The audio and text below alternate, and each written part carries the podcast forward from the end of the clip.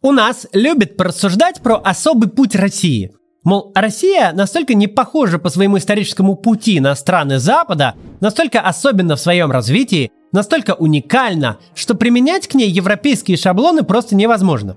Сейчас, после ухода войск коалиции из Афганистана и возвращения к власти Талибана, такие рассуждения зазвучали с удвоенной силой. Типа, вот видите, у Афганистана свой путь, и там ничего по западному образцу построить не удалось. Может, и в России так же? Обычно почему-то такие рассуждения всегда заканчиваются мыслью о том, что в России бессмысленно строить демократию по западному образцу. Не проживутся, типа, у нас такие институты. Не примет их народ русский. Потому что естественный путь России – автократия. Всегда так было и всегда так будет. Какую партию не строим, всегда получается ка пэ эс эс. А европейские институты работают только в европейских странах, потому что их развитие кардинально отличается от нашего. Я уже делал ролик о том, что менталитета не существует, и почему рассуждение о духе народа – это всегда манипуляция. Но на сей раз хочу поговорить несколько о другом. Действительно ли российский исторический путь настолько особенный, что ведет нас совсем в другую сторону, чем западный мир? Давайте разберем те основные отличия исторического развития России, которые находят сторонники идеи особого пути, и посмотрим, насколько они реально являются помехой для построения в России современного демократического правового европейского государства.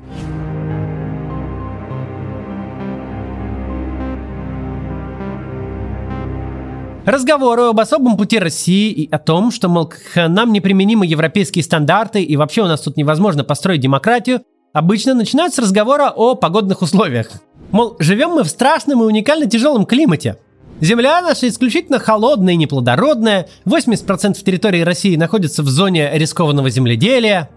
Какие уж при таких исходных данных разговоры о демократии? Только жесткая власть может собрать и сконцентрировать в одном месте те крохи ресурсов, что у нас в таком климате остаются. Поэтому путь России автократия, никак не демократия. Холодно же. Кстати, крепостное право тоже объясняют именно прохладной погодой. Мол, только принуждением можно заставить работать в таких условиях, так, чтобы получать прибыль. Что ж, давайте разберемся с этим пунктом. Во-первых, само по себе выражение про восемьдесят процентов территории зоны рискованного земледелия – это манипуляция. Даже если убрать в сторону совсем уж клинические случаи, когда, например, зоной рискованного земледелия объявляется Украина, и этим объясняется Голодомор. Но мы увидим, что понятие зоны рискованного земледелия – вещь достаточно расплывчатая. В широком смысле так называют территории, входящие в климатические зоны три и четыре, и в особую. То есть, да, формально восемьдесят процентов территории России относятся к этой зоне, но при этом туда попадают в основном Сибирь, Урал и Север, то есть территории, где земледельческое освоение особо не проводилось. Да и вообще массовая колонизация началась только в индустриальную эру.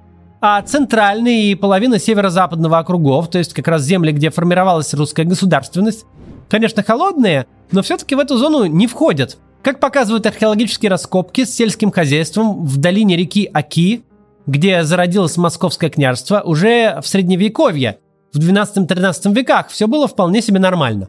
Обязательно ли такой климат, какой мы имеем в Подмосковье, должен привести к тому, что на этих землях возможна только автократия с жестким распределением ресурсов? Конечно же нет. Хотелось бы начать с того, что самой старой демократией в Европе является Исландия, которая ведет традиции своего парламентаризма аж с девятьсот тридцатого года. Или вот, например, взять Швецию, которая по климатическим условиям плюс-минус соответствует центральной России. Удивительно, но в случае Швеции те же самые особенности начинают крутить в обратную сторону и использовать как объяснение того, почему страна пришла к парламентской демократии. И тоже вроде бы все логично получается. Мол, в холодном климате выживают наиболее инициативные, а недостаток ресурсов мешает государству подмять под себя все. В Швеции даже отсутствие в истории страны крепостного права этим же объясняют. Какой вывод можно из этого всего сделать? То, что климатические условия – это, конечно, условия. Но все равно при таких условиях решать задачу выживания можно несколькими способами. И природа, конечно, влияет на многое, но далеко не на все. Но еще смешнее эти разговоры про климат не тот смотрятся сейчас. Человечество, включая Россию, уже лет двести как вышло из аграрной эры. И с каждым десятилетием все дальше и дальше удаляется от зависимости от природы. А после зеленой революции двадцатого века этот процесс еще ускорился. Даже зона рискованного земледелия в России сужается. Например, Кировская область, которая в нее входит, уже давно экспортирует продукцию своего сельского хозяйства. И в двадцать первом веке обосновывать политический строй климатом – это уже как-то даже неудобно. За рассуждениями про климат часто следуют рассуждения про крепостное право. Эту особенность сельского хозяйства в России многие обосновывают как раз климатической необходимостью. А дальше начинаются выводы. Мол, о какой свободе можно говорить с народом, где до тысяча восемьсот шестьдесят первого года треть населения находилась фактически в рабстве. Такой народ, говорят, к свободе не приспособлен, решать ничего не может, раб мечтает не о свободе, а о других рабах, ну и так далее. Никто не отрицает, что крепостное право – это тяжелая сторона истории нашего народа. А его отмена в тысяча восемьсот шестьдесят первом году – одна из величайших реформ, которая потянула за собой переустройство всего государства в более либеральном ключе. Но стоит ли говорить о том, что крепостничество – это какой-то особенный эпизод истории, характерный только для России? Вообще-то нет. Закрепощение крестьян – это, к сожалению, была общая черта для всех государств Восточной Европы в шестнадцатом-восемнадцатом веках. Крепостное право в том или ином виде и под тем или иным именем существовали в Германии, Польше, Австрии, Венгрии и странах Балтии. Выглядело это примерно так же, как и в России. Крестьяне своим трудом обеспечивали помещиков-дворян. В Германии, например, таких помещиков называли юнкерами. А дворяне составляли привилегированный класс общества и либо служили в армии, либо работали в госаппарате. Отменять крепостное право начали только в эпоху Просвещения, когда стало ясно, что принудительный труд крестьян – это как минимум не очень эффективно, а как максимум еще и аморально. Причем проходило это все с таким же диким сопротивлением помещиков, как и в России во время Великих реформ. В итоге в Венгрии крепостное право было отменено в тысяча семьсот восемьдесят пятом году, в Польше в тысяча семьсот девяносто четвёртом, в Пруссии в тысяча восемьсот седьмом, в других германских государствах отмена затянулась до тысяча восемьсот тридцатого года. То есть получается, что в России с отменой, конечно, припозднились, но где-то на полвека всего. Что, конечно, трагедия для тех, кому пришлось прожить всю жизнь крепостными. Но не играет настолько большой роли, чтобы можно было сказать, что вот крепостное право сделало русский народ каким-то особенным. Надо еще учитывать, что в России, в Сибири или на севере были огромные территории, где крепостных крестьян не было вовсе.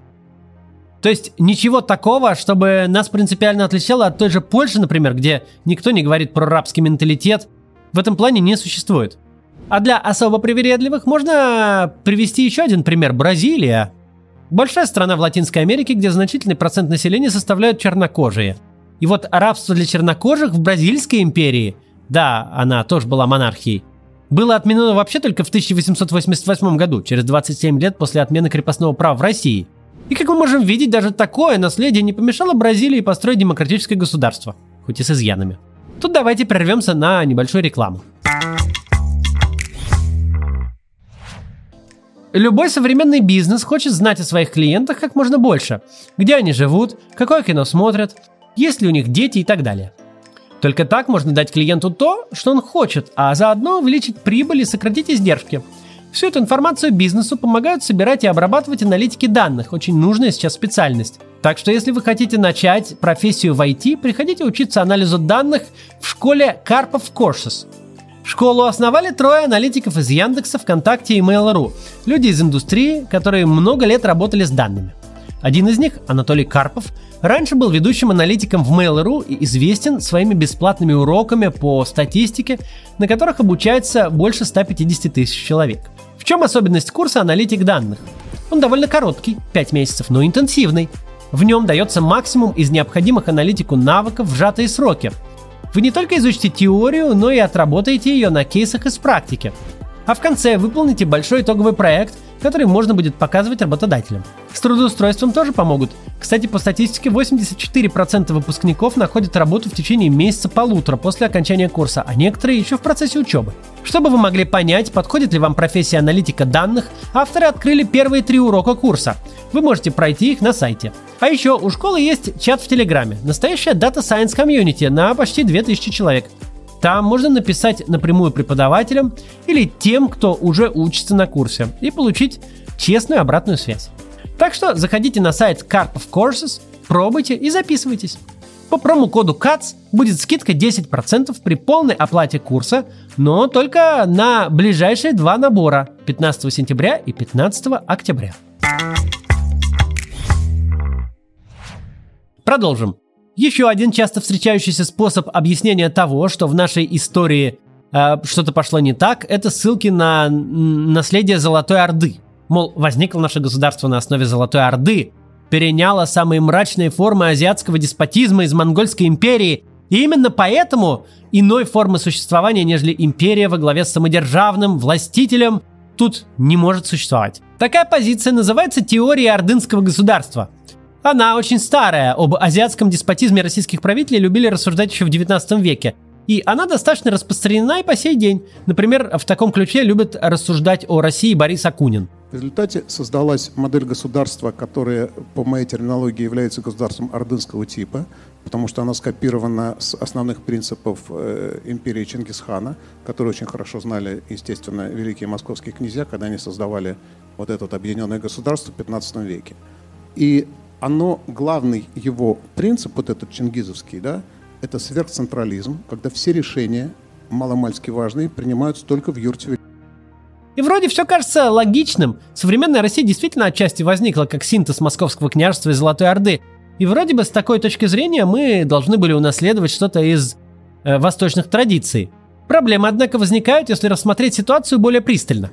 Во-первых, если приглядеться к Золотой Орде, то есть к той части Монгольской империи, с которой пришлось взаимодействовать нашим предкам, мы не увидим никакой ужасной империи, где все подчинено единой воле великого хана, который повелевает толпами бессловесных рабов. Наоборот, Золотая Орда была феодальным клановым государством, которое раздирали смуты, а последние сто лет существования она вообще не вылезала из постоянной гражданской войны. Ни о какой вертикали власти в Орде речи идти и не могло. Ханы там постоянно вынуждены были учитывать интересы хоть и не народа, понятное дело, но племенной знати и на самодержавцев вот совсем не тянули.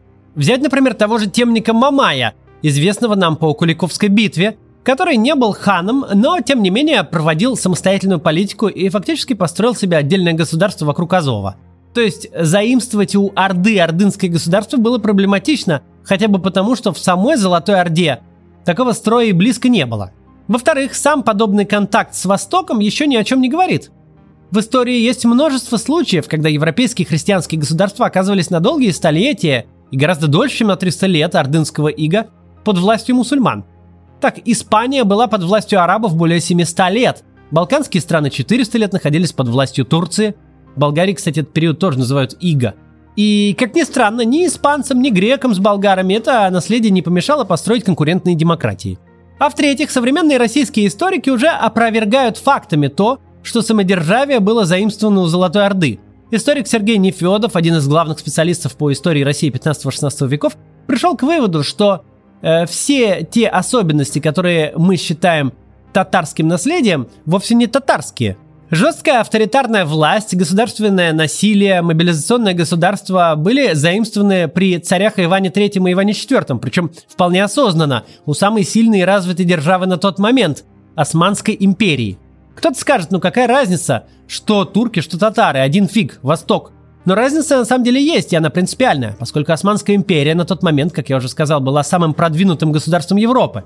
И именно турецкая османская форма правления легла в основу, в том числе, европейских абсолютных монархий. То есть и тут мы не уникальны. Но это уже следующий пункт. Любители рассуждать об особом пути России часто приводят в пример то, что Россия всегда была самодержавной монархией. Мол, всегда в России был царь, парламента у нас не сложилось, и представительных органов тоже никогда не было, и значит, так тому и быть. И стало быть, никакой демократии в России быть не может. Потому что исторических условий для этого нет. Опять же, давайте посмотрим, насколько порядки Российской империи были уникальны для тогдашней Европы.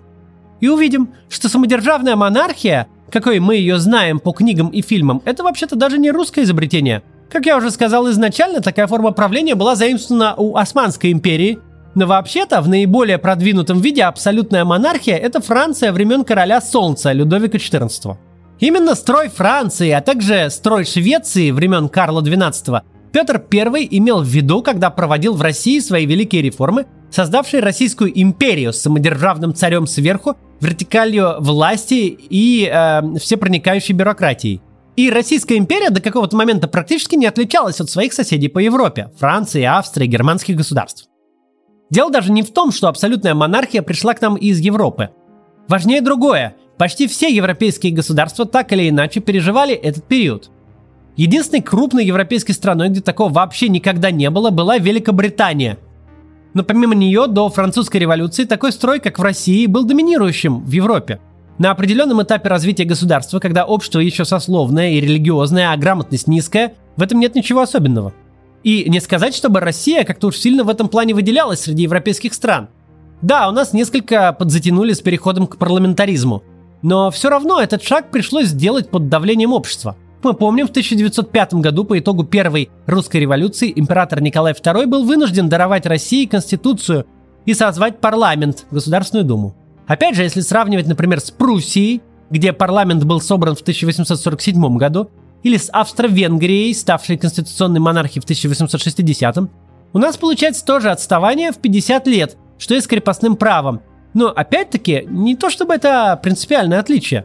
В общем-то, Россия тут прошла тот же путь, что и другие европейские страны. И к тысяча девятьсот четырнадцатому государственный строй у нас мало чем отличался от государственного строя, например, Германии. В Германии, конечно, парламент появился на несколько десятилетий раньше, но все равно обе страны к началу Первой мировой очень были похожи. И в России, и в Германии были монархии с очень большим влиянием императора на все сферы управления. И одновременно существовали парламенты, которые очень не нравились императору и кайзеру, но они были вынуждены мириться с их существованием.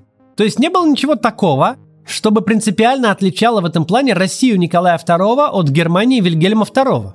Повторюсь, политическое развитие Российской империи ничем принципиально не отличалось от развития европейских государств.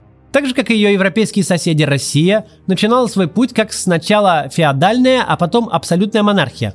И так же, как и европейские державы, она столкнулась в ходе своей истории с моментом, когда самодержавие уже перестало соответствовать уровню общественного развития. Часто в контексте особого пути России любят вспоминать и относительно недавнее прошлое, семьдесят лет коммунистического эксперимента. Мол, как после семидесяти лет тоталитарной системы, уничтожения частного предпринимательства и массового террора можно говорить о нормальном развитии России? Да большевики за семьдесят лет уничтожили все здоровое, что было в нации, а нынешние россияне это шариковы, которые и не приспособлены к существованию в условиях отличных от автократии и о государственной экономике. С этими размышлениями тяжело спорить, хотя бы потому, что действительно опыт семидесяти лет существования в аномальной реальности Советского Союза очень сильно повлиял на мировоззрение как минимум старшего поколения. Тем, кому сейчас за шестьдесят, действительно зачастую сложно было адаптироваться к новым условиям. Но вот говорить о том, что это фатально и советский период полностью уничтожил шансы на нормальное развитие, неправильно. Достаточно взглянуть на карту ценностей Инглхарта, чтобы увидеть, что ценности у граждан России и Беларуси практически не отличаются от ценностей граждан стран Центральной Европы. А можно посмотреть на вполне успешные примеры трансформации после падения коммунистического строя в Польше, Чехии или вообще бывших советских республиках в Прибалтике. Правда, сторонники точки зрения, что СССР кардинально испортил русского человека, обычно в таких случаях говорят, что, мол, в той же Прибалтике социализм был только с тысяча девятьсот сорокового года, да и то в очень мягкой форме, поэтому, мол, удалось сберечь традиции.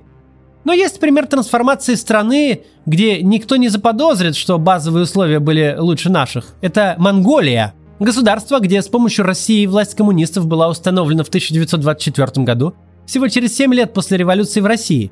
Не самое богатое азиатское государство, где с институтами на момент установления коммунистической власти все было намного хуже, чем в России. Не считать же триста лет под властью Китая и пять лет гражданской войны с перерывом на барона Унгерна, периодом благоприятных для их становления. Наконец, государство, Монголия, у которого в соседях Россия, Казахстан и Китай. Тем не менее, после реформ девяностых транзит в Монголии прошел достаточно успешно, и теперь индекс демократии в Азии выглядит вот так.